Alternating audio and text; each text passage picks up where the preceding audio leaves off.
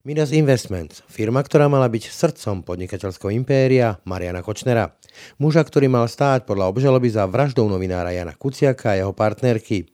No a kto stojí za Midasom, teda Kočnerovým zlatým vajcom? Odpovedá investigatívny reportér Aktualít Peter Sabo. Z komunikácie, ktorú viedol Marian Kočner svojim bývalým záťom, respektíve právnikom z Malty Kristianom Elulom, sa nám podarilo teda zistiť, že v roku 2018 práve Elu Kočnerovi oznamoval, že takým konečným užívateľom výhod majú byť práve Kočnerové céry Andrea a Karolína. Tým, že sa jedná o karibskú schránkovú firmu, tak sa išlo o taký zneprehľadňovač toho celého nejakého toku peňazí alebo majetkov a naozaj tá firma mohla fungovať takým štýlom, že vlastne všetky peniaze, ktoré povedzme chcel Marian Kočner nejakým spôsobom schovať niekde, tak jednoducho prehnal cez túto firmu. Je čas korony, čas, v ktorom sa náš sociálny kontakt obmedzil na minimum. Napriek hroziacej pandémii sa ale život okolo nás nezastavil, a práve naopak. Čas strachu, obáv, neistoty, ale aj výmeny vládnej garnitúry je aj časom, ktorý praje špekulantom a parazitom. Upozorňuje šéf-redaktor Aktualít Peter Bárdy. Táto doba ukazuje aj to, že inštitúcia ako správa štátnych hmotných rezerv tu mohla roky rokúce nakupovať veci pre štát, ktoré my sme akoby prehliadali, lebo nebola to vtedy téma, čiže dnes viac ako inokedy predtým sa venujeme aj témam, ktoré možno boli predtým skryté, ale dnes ukazujú, že tu mohlo dochádzať k masívnemu odlevu peňazí zo štátneho rozpočtu pri nehospodárnych nákupoch. Špekulantom sa darí presne v dobe, ako je táto, keď do istej miery je v spoločnosti chaos, keď je presne to prostredie strachu a neistoty, ktoré pomáha ľuďom, ktorí špekulujú na to, aby získali od dôverčivých ľudí a od ľudí, ktorí sa boja peniaze. Toto je presne tá doba. Tak ako sa nezastavili snahy špekulantov či lobbystov, nezastavili sa však ani investigatívci aktualít, ktorým sa už podarilo upozorniť verejnosť na predražené nákupy štátnych hmotných rezerv či majetkové prírazky v rodine ich bývalého šéfa. Pokračuje Laura Kelejová a Marek Vagovič. Veľmi, veľmi teraz pozeráme práve na tieto všetky rôzne nákupy a zmluvy, konfrontujeme tých ľudí. Máme, myslím si, že oveľa lepší čas momentálne sa sústrediť na, na tie rôzne prepojenia, že nás nevyrušuje nič iné, takže dávala by som si na mieste týchto ľudí pozor. Ja nerozumiem, že ako títo ľudia uvažujú, že či si naozaj myslí, že sa na to nepríde, alebo naozaj sú takí ako absolútne bezcharakterní, že im je to jedno a skrátka na poslednú chvíľu sa snažia ešte si urvať to, čo sa ešte dá. Predtým, ako sa ten Titanic potopí, tak e, ešte na tom nejakým spôsobom dobre zarobiť. Dobré ráno, je útorok 14. apríla. Počúvate Ráno na hlas. Dnes vám prinášame ďalší diel z tzv. Kočnerovej knižnice diel, v ktorom sa investigatívcom aktualít, a to i vďaka dátam od Medzinárodnej siete investigatívnych novinárov OCCRP, podarilo odhaliť, kto sa v skutočnosti ukrýval za tajúplnou firmou Miras Investments. Tá figurovala vo viacerých kauzách spájaných s Marianom Kočnerom a mala byť aj srdcom celého kočnerovského impéria. No a porozprávame sa aj s našimi kolegami investigatívcami, ako sa im v tejto dobe, dobe korony pracuje, ako sa im darí odhaľovať i také kauzy, akými boli nákupy v štátnych hmotných rezervách, či majetkové prírazky v rodine ex-šéfa Kajetana Kičuru. Pekný deň vám želá Brian Dobšinský. Všetky podcasty z pravodajského portálu Aktuality.sk nájdete na Spotify a v ďalších podcastových aplikáciách. Volám sa Martin Turček a v Aktuality.sk sa snažím každý deň odhaľovať závažné kauzy. Aj vďaka vašej podpore sa nám podarilo odhaliť predražené nákupy rúšok a kúpu bytov syna Kajetána Kičuru za polovicu. Predplatením služby Actuality Plus nám pomôžete venovať sa závažným témam aj v budúcnosti. Ďakujeme. Počúvate podcast Ráno na hlas.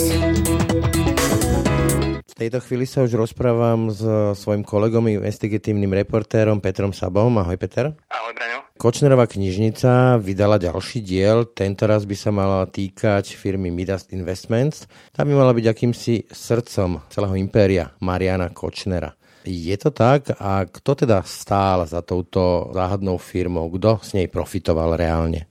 komunikácie, ktorú viedol Marian Kočner s svojim bývalým záťom, respektíve právnikom z Malty Kristianom Elulom, sa nám podarilo teda zistiť, že v roku 2018 práve Elu Kočnerovi oznamoval, že takým konečným užívateľom výhod majú byť práve Kočnerové céry Andrea a Karolína.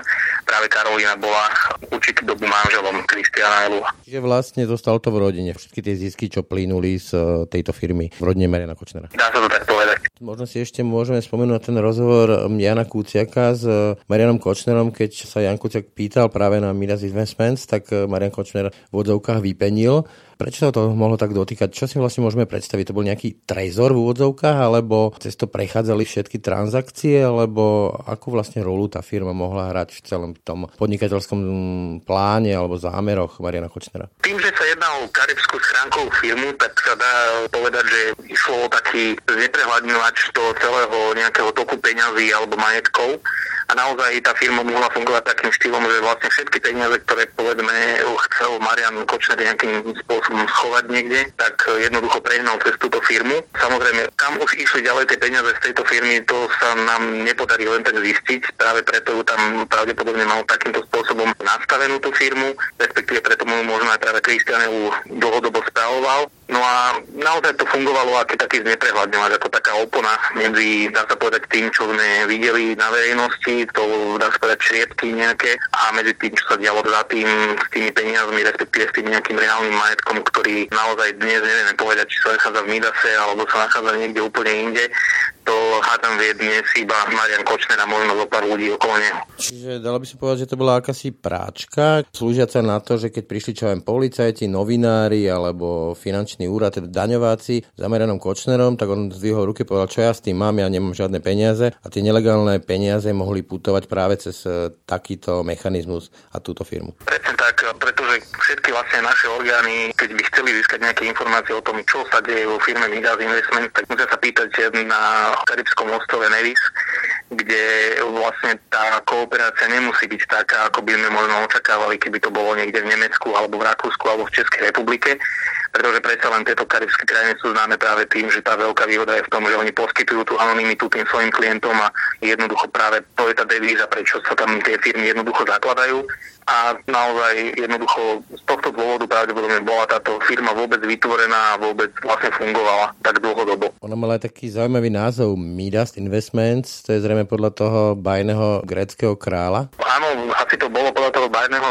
gréckého kráľa, ktorý podľa bajky dokázal dotykom premeniť všetko, čo sa dotkol na zlato. Čiže toto sa možno práve Marianovi Kočnerovi páčilo, ale tá bajka sa končí pre kráľa Midasa, dá sa povedať, nepríliš dobre, pretože on končí na nakoniec oslými ušami. Tak uvidíme, ako skončí Marian Kočner. Ďakujem ti, Peter, za rozhovor. Ďakujem ti aj ja, Počúvate podcast Ráno na hlas. No a v štúdiu už teraz vítam šéf-redaktora Aktualit Petra Bardieho. Vítaj, Peter. Pekný dobrý deň, prajem. Tak ako sa šéf-redaktoruje v čase korony? No je to, je to zvláštne a je to do veľkej miery takže šialené, pretože manažovať novinárov, ktorí sú na home office a niektorí sú v teréne, je naozaj veľmi ťažké, veľmi, veľmi ťažké. Táto doba je ale aj o tom, že ľudia aj v tej panike a v tých obavách si jednoducho vyhľadávajú tie informácie o to viac, o čo viac chcú vedieť, že vlastne čo sa deje. Na druhej strane je strašne veľa aj tých hoaxov, fake news, od ibuprofenov až po špiknutia a konšpirácie. Čiže tie informácie sú podstatné dnes. Zdá sa, že, že sú podstatnejšie ako mnoho mesiacov predtým, alebo ako roky predtým. Ukazuje sa, že dnes sú médiá ako Aktuality.sk základným zdrojom alebo jedným zo základných zdrojov informácií aj pre ľudí, ktorí primárne hľadajú častokrát informácie práve u nositeľov fake newsov. Čiže ukazuje sa, že síla kvalitného mainstreamového média, ktoré pracuje s faktami a s realitou, je dnes naozaj veľmi dôležitá. Tiež prekvapilo, ako niektoré zdanlivo, povedzme, že pred voľbami témy ako Istanbul a neviem čo všetko možné, zrazu zmizli, úplne sa vyperli a nikoho to už nezaujíma? To len dokazuje to, že tie témy v zásade nie sú dôležité, že boli len vytrhnuté z kontextu a boli použité v istom čase na to, aby hrotili situáciu, aby zamestnávali istú časť voličov alebo istú časť spoločnosti. V konečnom dôsledku, presne ako hovoríš, dnes už nie je témou, či nosí žena burku alebo hijab, pretože dnes už máme zakryté tváre vlastne všetci a dnes už nie je témou ani istambulský dohovor. Takže otázkou je, že ako nám to preštrukturovalo tie priority, ako to preštrukturovalo podľa teba tie novinárske priority? Tak my sme v podstate prakticky od toho nejakého 18. alebo 17. marca zmenili komplet chod redakcie Nechali sme investigatívnu zložku investigatívnou zložkou a potom tie ostatné zložky sme vlastne všetky vložili do práce na témach, ktoré súvisia s COVID-19. Čiže pre nás sa to stalo naozaj veľmi dôležitou témou a ideme tieto témy. Nie len preto, že sú čitateľské alebo divácky zaujímavé, ale všetkým preto, že sú dôležité a preto, čo si je povedal, že chceme prinášať informácie, ktoré sú overené a ktoré sú faktické, aby sme zúžili priestor pre konšpirátorov a pre všetkých tých, ktorí chcú zastrašovať alebo klamať alebo dezinformovať, pretože dnes už dezinformácie a klamstvá nemusia škodiť nevinne, dnes môžu tieto veci zabíjať. A ako podľa teba treba teda štrukturovať alebo prioritizovať tie informácie? Poďme čo sa týka tej korony. Čo sú také tie kľúčové body? Tak samozrejme, že prvá vec je, ako sa tomu brániť ako sa vysporiadať s tým, že je tu COVID-19, že tu je koronavírus, lebo on tu je a bude tu. Hej? Čiže vraciame sa späť v podstate do školky, učíme sa znovu umývať si ruky, učíme sa znovu, že neumité ruky nepatria do, do úst a už vôbec nie do nosa. Čiže v podstate vraciame sa v čase. Hej. Pre mnohých to môže byť komické, pre mnohých to môže byť ako keby ťažko pochopiteľné, ale je to fakt, že proste potvrdzuje sa, že to, čo do života potrebujeme, sme sa vlastne naučili v materskej škôlke. Čiže my sme samozrejme tiež pristúpili k tým správam tak, že sme najväčšiu váhu sme dávali spravodajstvu a publicistike, ktorá sa týkala osvety alebo tomu, ako sa brániť pred koronavírusom, ako zabrániť masívnemu šíreniu. No a samozrejme potom sú to všetky tie správy, ktoré sa týkajú opatrení vlády, aby ľudia boli dostatočne informovaní, aby sa to dostalo k čo najväčšiemu publiku, ale vo veľkej miere sa venujeme aj osudom Slovákov, ktorí ostali uväznení v zahraničí a ktorí sa chceli dostať domov. Čiže toto bolo pre nás tiež veľmi dôležitá téma, pretože sú, sú tisíce ľudí, ktorí sa chceli dostať naspäť na Slovensko a ktorí zažívali väčšie či menšie trampoty. No ono, táto pandémia odhaluje celkom na kosť až na dreň e, aj to vlastne, v akom štáte žijeme, v akom štáte sme žili, ako sme na to pripravení, respektíve nepripravení. Čiže kľúčové je asi monitorovať aj toto, aby sme nezabudli na to, že sa tu spravujú naše verejné zdroje a tie slúžia primárne na záchranu našich životov a zdravia. To je to, čomu sa venuje naša investigatívna zložka. V podstate už pred nejakým časom, pred nejakými dvoma rokmi, troma, sa stalo to, že sa aktuality zmenili na taký investigatívny hub, že fakticky každý z redakcie sa venuje do istej miery investigatívnej žurnalistike alebo práce na investigatívnych témach. A to sa ukazuje aj v čase koronavírusu. Áno, boli sme jednou z tých redakcií, ktoré upozorňovali na predražené nákupy zdravotníckého materiálu, na to, že za týmito predraženými nákupmi sú rôzne schránkové firmy alebo firmy s pofidernou minulosťou. Boli sme jedni z tých, ktorí informovali o tom, ako si ako si syn bývalého šéfa správy štátnych hmotných rezerv kúpil presne v čase, keď sa podpisovali z nášho pohľadu pre štát nevýhodné zmluvy kúpil nehnuteľnosti. Povestný Kajetán. Áno, syn povestného Kajetána. Čiže táto doba ukazuje aj to, že inštitúcia ako správa štátnych hmotných rezerv tu mohla roky rokúce nakupovať e, veci pre štát, ktoré my sme akoby prehliadali, lebo nebola to vtedy téma. Čiže dnes viac ako inokedy predtým sa venujeme aj témam, ktoré možno boli predtým skryté, ale dnes ukazujú, že tu mohlo dochádzať k masívnemu odlevu peňazí zo štátneho rozpočtu pri nehospodárnych nákupoch. Človek sa až nechce veriť, že napriek tým deklaráciám, že zdravie je tovar, tak sa tu doslova kšeftovalo aj na takých primárnych veciach, ako je zdravie, ako sú hmotné rezervy. Dá sa ale očakávať, že aj keď sa to mnohým možno nezdá, že aj v tejto dobe toto bude príležitosť pre špekulantov, ktorí sa budú snažiť zarábať na nešťastie iných. Toto je presne tá doba. Toto je presne tá doba, že špekulantom sa zvyčajne nedarí, keď je dobrá doba, keď funguje právny štát a keď fungujú zákony a spravodlivosť. Špekulantom sa darí presne v dobe, ako je táto, keď do istej miery je v spoločnosti chaos, keď je presne to prostredie strachu a neistoty, ktoré pomáha ľuďom, ktorí špekulujú na to, aby získali od dôverčivých ľudí a od ľudí, ktorí sa boja peniaze. Už dnes sme zachytili niekoľko podvodných stránok, ktoré ponúkajú rúška alebo iný zdravotnícky materiál. Dokonca už sa objavili aj stránky, ktoré ponúkajú lieky na koronavírus a ten liek pritom neexistuje. Čiže áno, už je zrejme, že vznikajú firmy, ktoré by sa chceli dostať k verejnému obstarávaniu, k štátnym zákazkám, ktoré by chceli sa dostať e, k tomu, aby zarobili obrovské peniaze na biznise so štátom a na biznise, ktorý práve súvisí s koronavírusom. No, no lebo tá panika zrejme odtupuje aj nejaké také inštinkty ostražitosti. To je ako v prípade detí, človek je ochotný dať čokoľvek, keď má pocit, že dostane povedzme ten liek. Áno, to sme aj na začiatku, vlastne keď sme začali informovať o tých predražených nákupoch, tak to malo ako keby dve vlny. Tá prvá bola taká, že spochybňovala, že či vôbec e, máme právo hodnotiť cenu, za ktorú to štát nakúpil. A potom tá druhá, keď zrazu prišlo to vytriezvenie a pochopili ľudia, že toto naozaj nemá nič spoločné s ochranou ľudí, ale že to má znaky e, obchodu alebo biznisu, ktorý balansuje na ostrý nož a že či to je korupcia alebo to korupcia nie je. Ono v tejto dobe kľúčové je zachovať si povedzme, že zdravú mysel lebo naozaj, keď človek si len otvorí tie sociálne siete, tak e, je tam konfrontovaný so záplavou obav, paniky, strachu, hnevu, frustrácie. Ako si ty zachováš zdravú mysel? No tak to, to neviem, či ja som presne ten človek, ktorý by na toto mal radiť ľuďom, alebo ktorý by mal radiť ľuďom, ako toto stráviť. No ja si predovšetkým uvedomujem tú zodpovednosť Nemôžem sa zaoberať alebo nemôžem sa fokusovať e, na vyslovene negativistické veci. Nesmiem hľadať na internete to, čo mi prináša úzkosť a čo násobuje strach. Uvedomil som si, že tento čas musíme nejakým spôsobom prežiť. Možno je to taká, taká, že výrazne menšia druhá svetová vojna našej generácie že predchádzajúce generácie, generácie 20. storočia zažili druhú svetovú vojnu, prvú svetovú vojnu a pre našu generáciu je tento koronavírus alebo táto pandémia možno takou, keď to možno trošku preženiem, apokalypsou tejto generácie, že musíme si prežiť asi aj, aj niečo takéto. Čiže snažím sa to brať ako ako fakt, snažím sa to brať ako niečo, čo vstúpilo do našich životov a už to nikdy na 100% neodíde.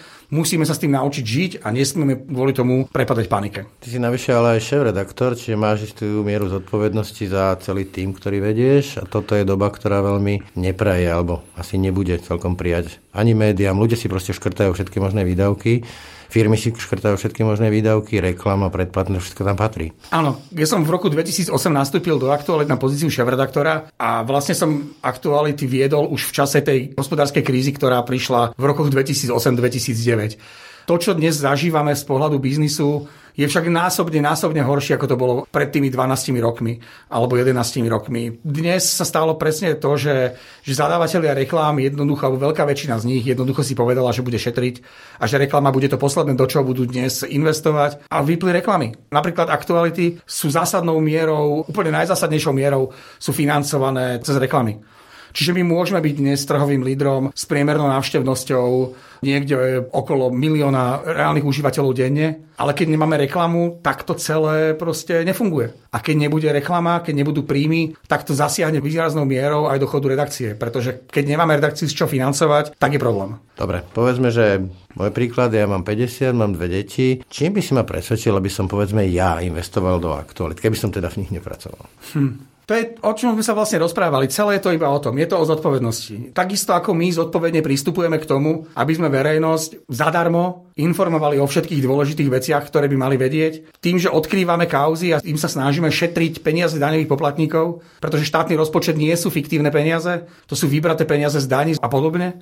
Čiže je to zodpovednosť. Takisto ako sa snažíme my byť zodpovední ku krajine a spoločnosti, v ktorej žijeme a v ktorej fungujeme, tak veríme, že naši čitatelia, naši diváci a poslucháči pochopia, že časť zodpovednosti je aj na ich pleciach a že že nám to vrátia a že nám to vrátia dnes, lebo dnes je to dôležitejšie ako kedykoľvek predtým.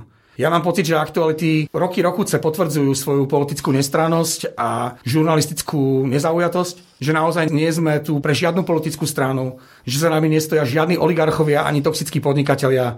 Máme za sebou tradičného vydavateľa a robíme profesionálnu žurnalistiku postavenú na faktoch. A to je podľa mňa pre dnešnú dobu veľmi dôležité a toto by si mali uvedomiť aj ľudia že stratou obsahu, ktorý má takú kvalitu, ako má náš obsah, tým, že by sme ho napríklad zamkli pre všetkých, utrpí spoločnosť a utrpia na, na konci dňa všetci. Všetci tí, ktorí nás čítajú. Toľko Peter Bardy, ďakujem. Ďakujem aj ja. V štúdiu už teraz vítam eh, svojich kolegov z investigatívy Marka Vagoviča. Dobrý deň. A Lauru Kaleovú. Dobrý deň, ahoj. No, ako sa vám pracuje v čase korony? Nedá sa stretávať so zdrojmi, nedá sa v podstate stretávať takmer s nikým. Marek? Tak e, ja som primárne editorom e, týmu, čiže čo sa týka stretávania so zdrojmi, nie je to už také intenzívne, ako to je v prípade našich investigatívcov, ale samozrejme, že z času na čas s nimi komunikujem aj osobne, najmä ak ide o nejaké také strategické veci, väčšie kauzy, keď potrebujem nejaké veci si ujasniť, no tak momentálne to samozrejme funguje cez mobily, najmä teda samozrejme cez šifrované aplikácie. Toto sa nezmenilo ani po zmene vlády, stále sme v nejakej miere opatrní.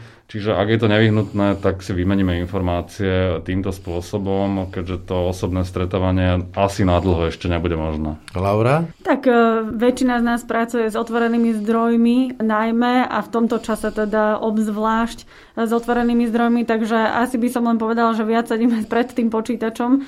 Čo je asi pre mňa náročnejšie, že si nemôžeme s kolegami e, hneď v sekunde niečo vydiskutovať, niečo si povedať medzi sebou alebo sa poradiť s editormi, takže skôr tam chýba taká tá naša medziľudská komunikácia, ale v podstate internet beží, takže pracujeme ako obvykle. Preto napríklad, keď nahrávam podcasty, tak tie osobné rozhovory majú aj takú tú rovinu, že človek vie čítať e, reč tela, intonáciu, nejaká chémia a tak ďalej. Toto vlastne teraz odpadá, ja to cítim, cítiš to aj ty? Cítim to určite aj ja, veď e, sú aj úplne iné tie porady, ktoré mávame, že, že až sa tak človek poteší, keď niekoho vidí na tej druhej strane, aspoň teda na obrazovke počítača. Takže evidentne cítim, že chýbame si aj tak ľudsky, aj tak komunikačne. A je to aj o dosť náročnejšie, keď človek potrebuje niekomu niečo vysvetliť, buď cez nejaké písané správy, alebo cez nejaké čety, alebo cez nejaké aplikácie a, a nemôže mu to rovno vysvetliť ručne, stručne. ručne, stručne, to znelo dobre.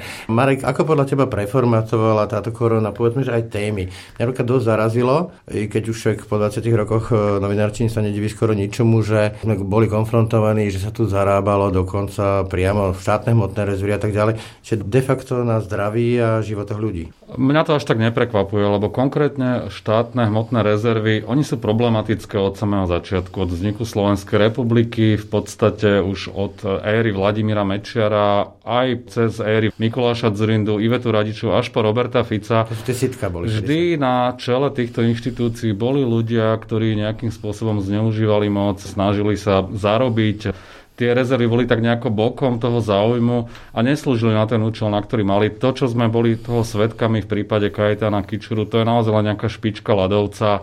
Je to v bledom modrom to isté, čo sa deje už celé roky. Laura, teba to prekvapilo?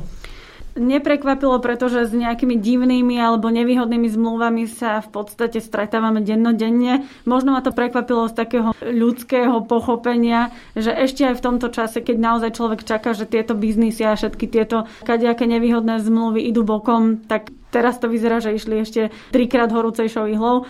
Neviem to akože ja úplne posúdiť, pretože pre nás je to v podstate stále ten istý modus operandi.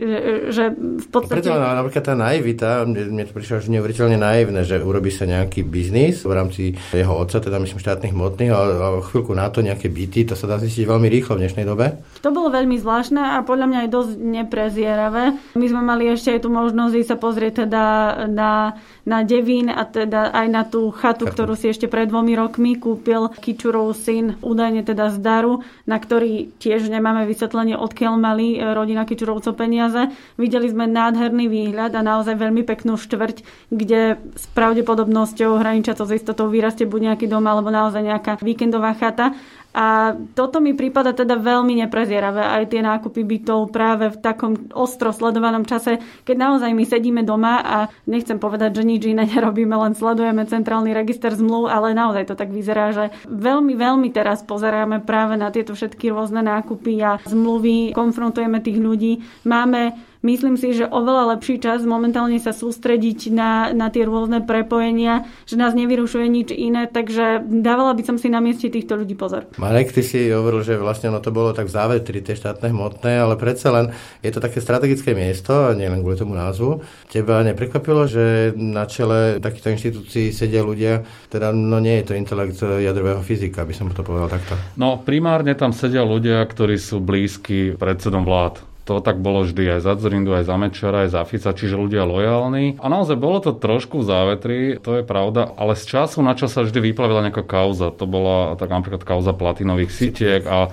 aj v minulosti to vlastne fungovalo tak, že oni dráho nakúpili a počase to lacno odpredali. To bol ten modus operandi, ktorý fungoval nejako dlho a keď sme už hovorili o tom Kajetanovi Kičurovi, čo spomínala Laura, ja nerozumiem, že ako títo ľudia uvažujú, že či si naozaj myslí, že sa na to nepríde, aj čo sa týka tých bytov, alebo naozaj sú takí ako absolútne bezcharakterní, že im je to jedno a skrátka na poslednú chvíľu sa snažia ešte si urvať aj to, čo sa ešte dá. Predtým, ako sa ten Titanic potopí, tak e, ešte na tom nejakým spôsobom dobre zarobiť. A toto je pre mňa záhada, ako títo ľudia proste uvažujú. Podobnou kauzou, ktoré aktuality riešili, alebo ste riešili, boli majetky Balciera, teda šéfa vojenských tajných Myslíš, že ho dobehne táto minulosť, alebo to skončí tak, ako obvykle na Slovensku skutok sa nestal? No, táto kauza trošku neprávom zapadla v týchto dňoch, keď riešime koronavírus a kauzy s tým spojené. Nevenovala sa až tak, až tak veľa mediálnej pozornosti, čo je škoda. Martin Turček to naozaj veľmi poctivo niekoľko mesiacov odkryval postupne netransparentnosť v jeho majetku, nepomer medzi príjmy a výdavkami.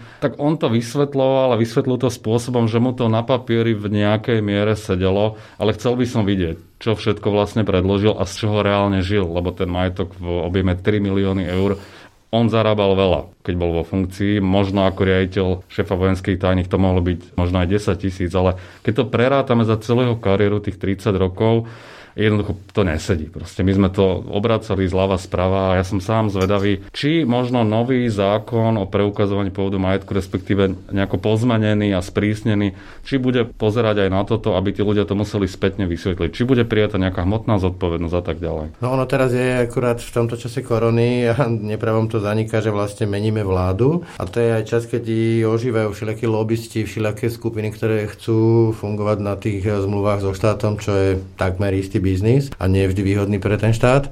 Alebo milím sa?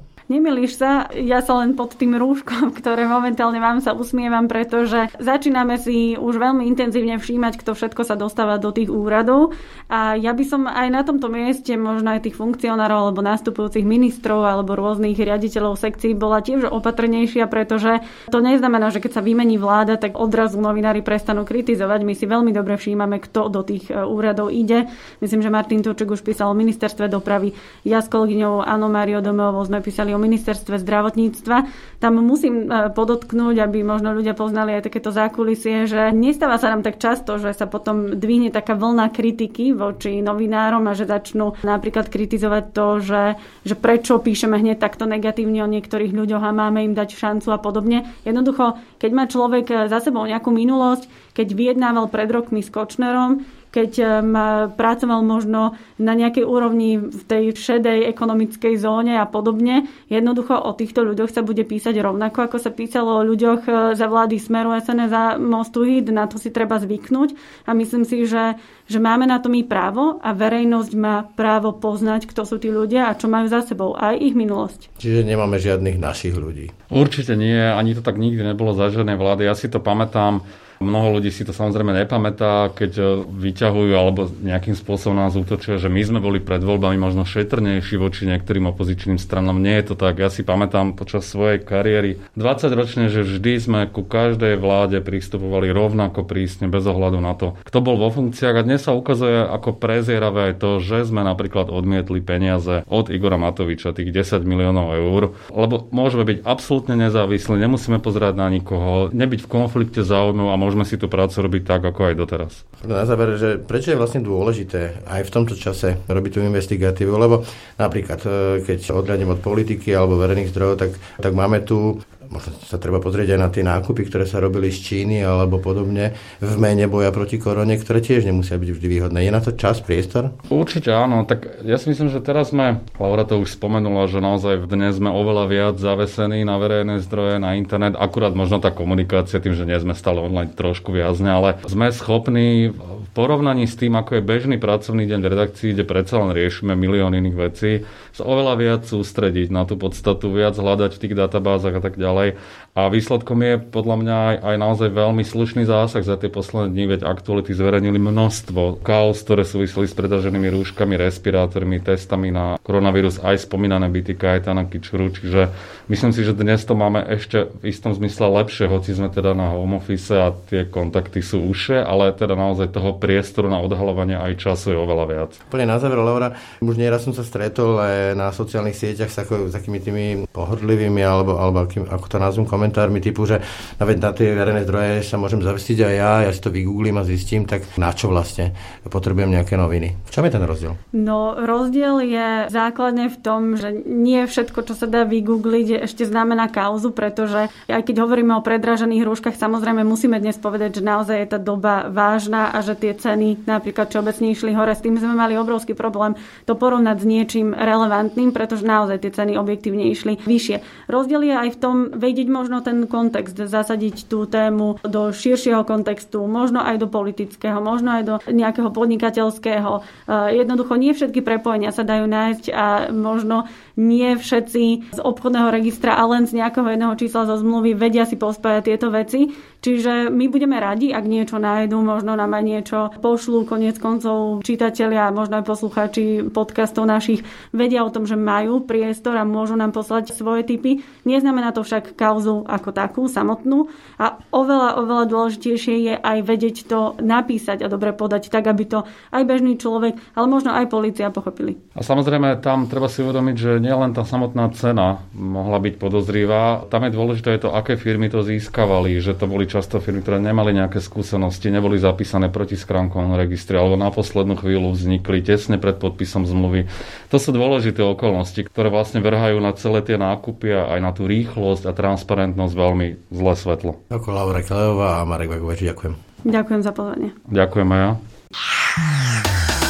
Všetky podcasty z pravodajského portálu Aktuality.sk nájdete na Spotify a v ďalších podcastových aplikáciách.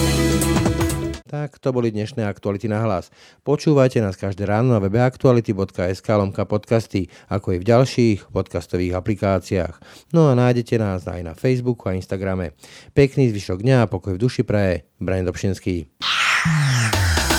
Všetky podcasty z pravodajského portálu Aktuality.sk nájdete na Spotify a v ďalších podcastových aplikáciách.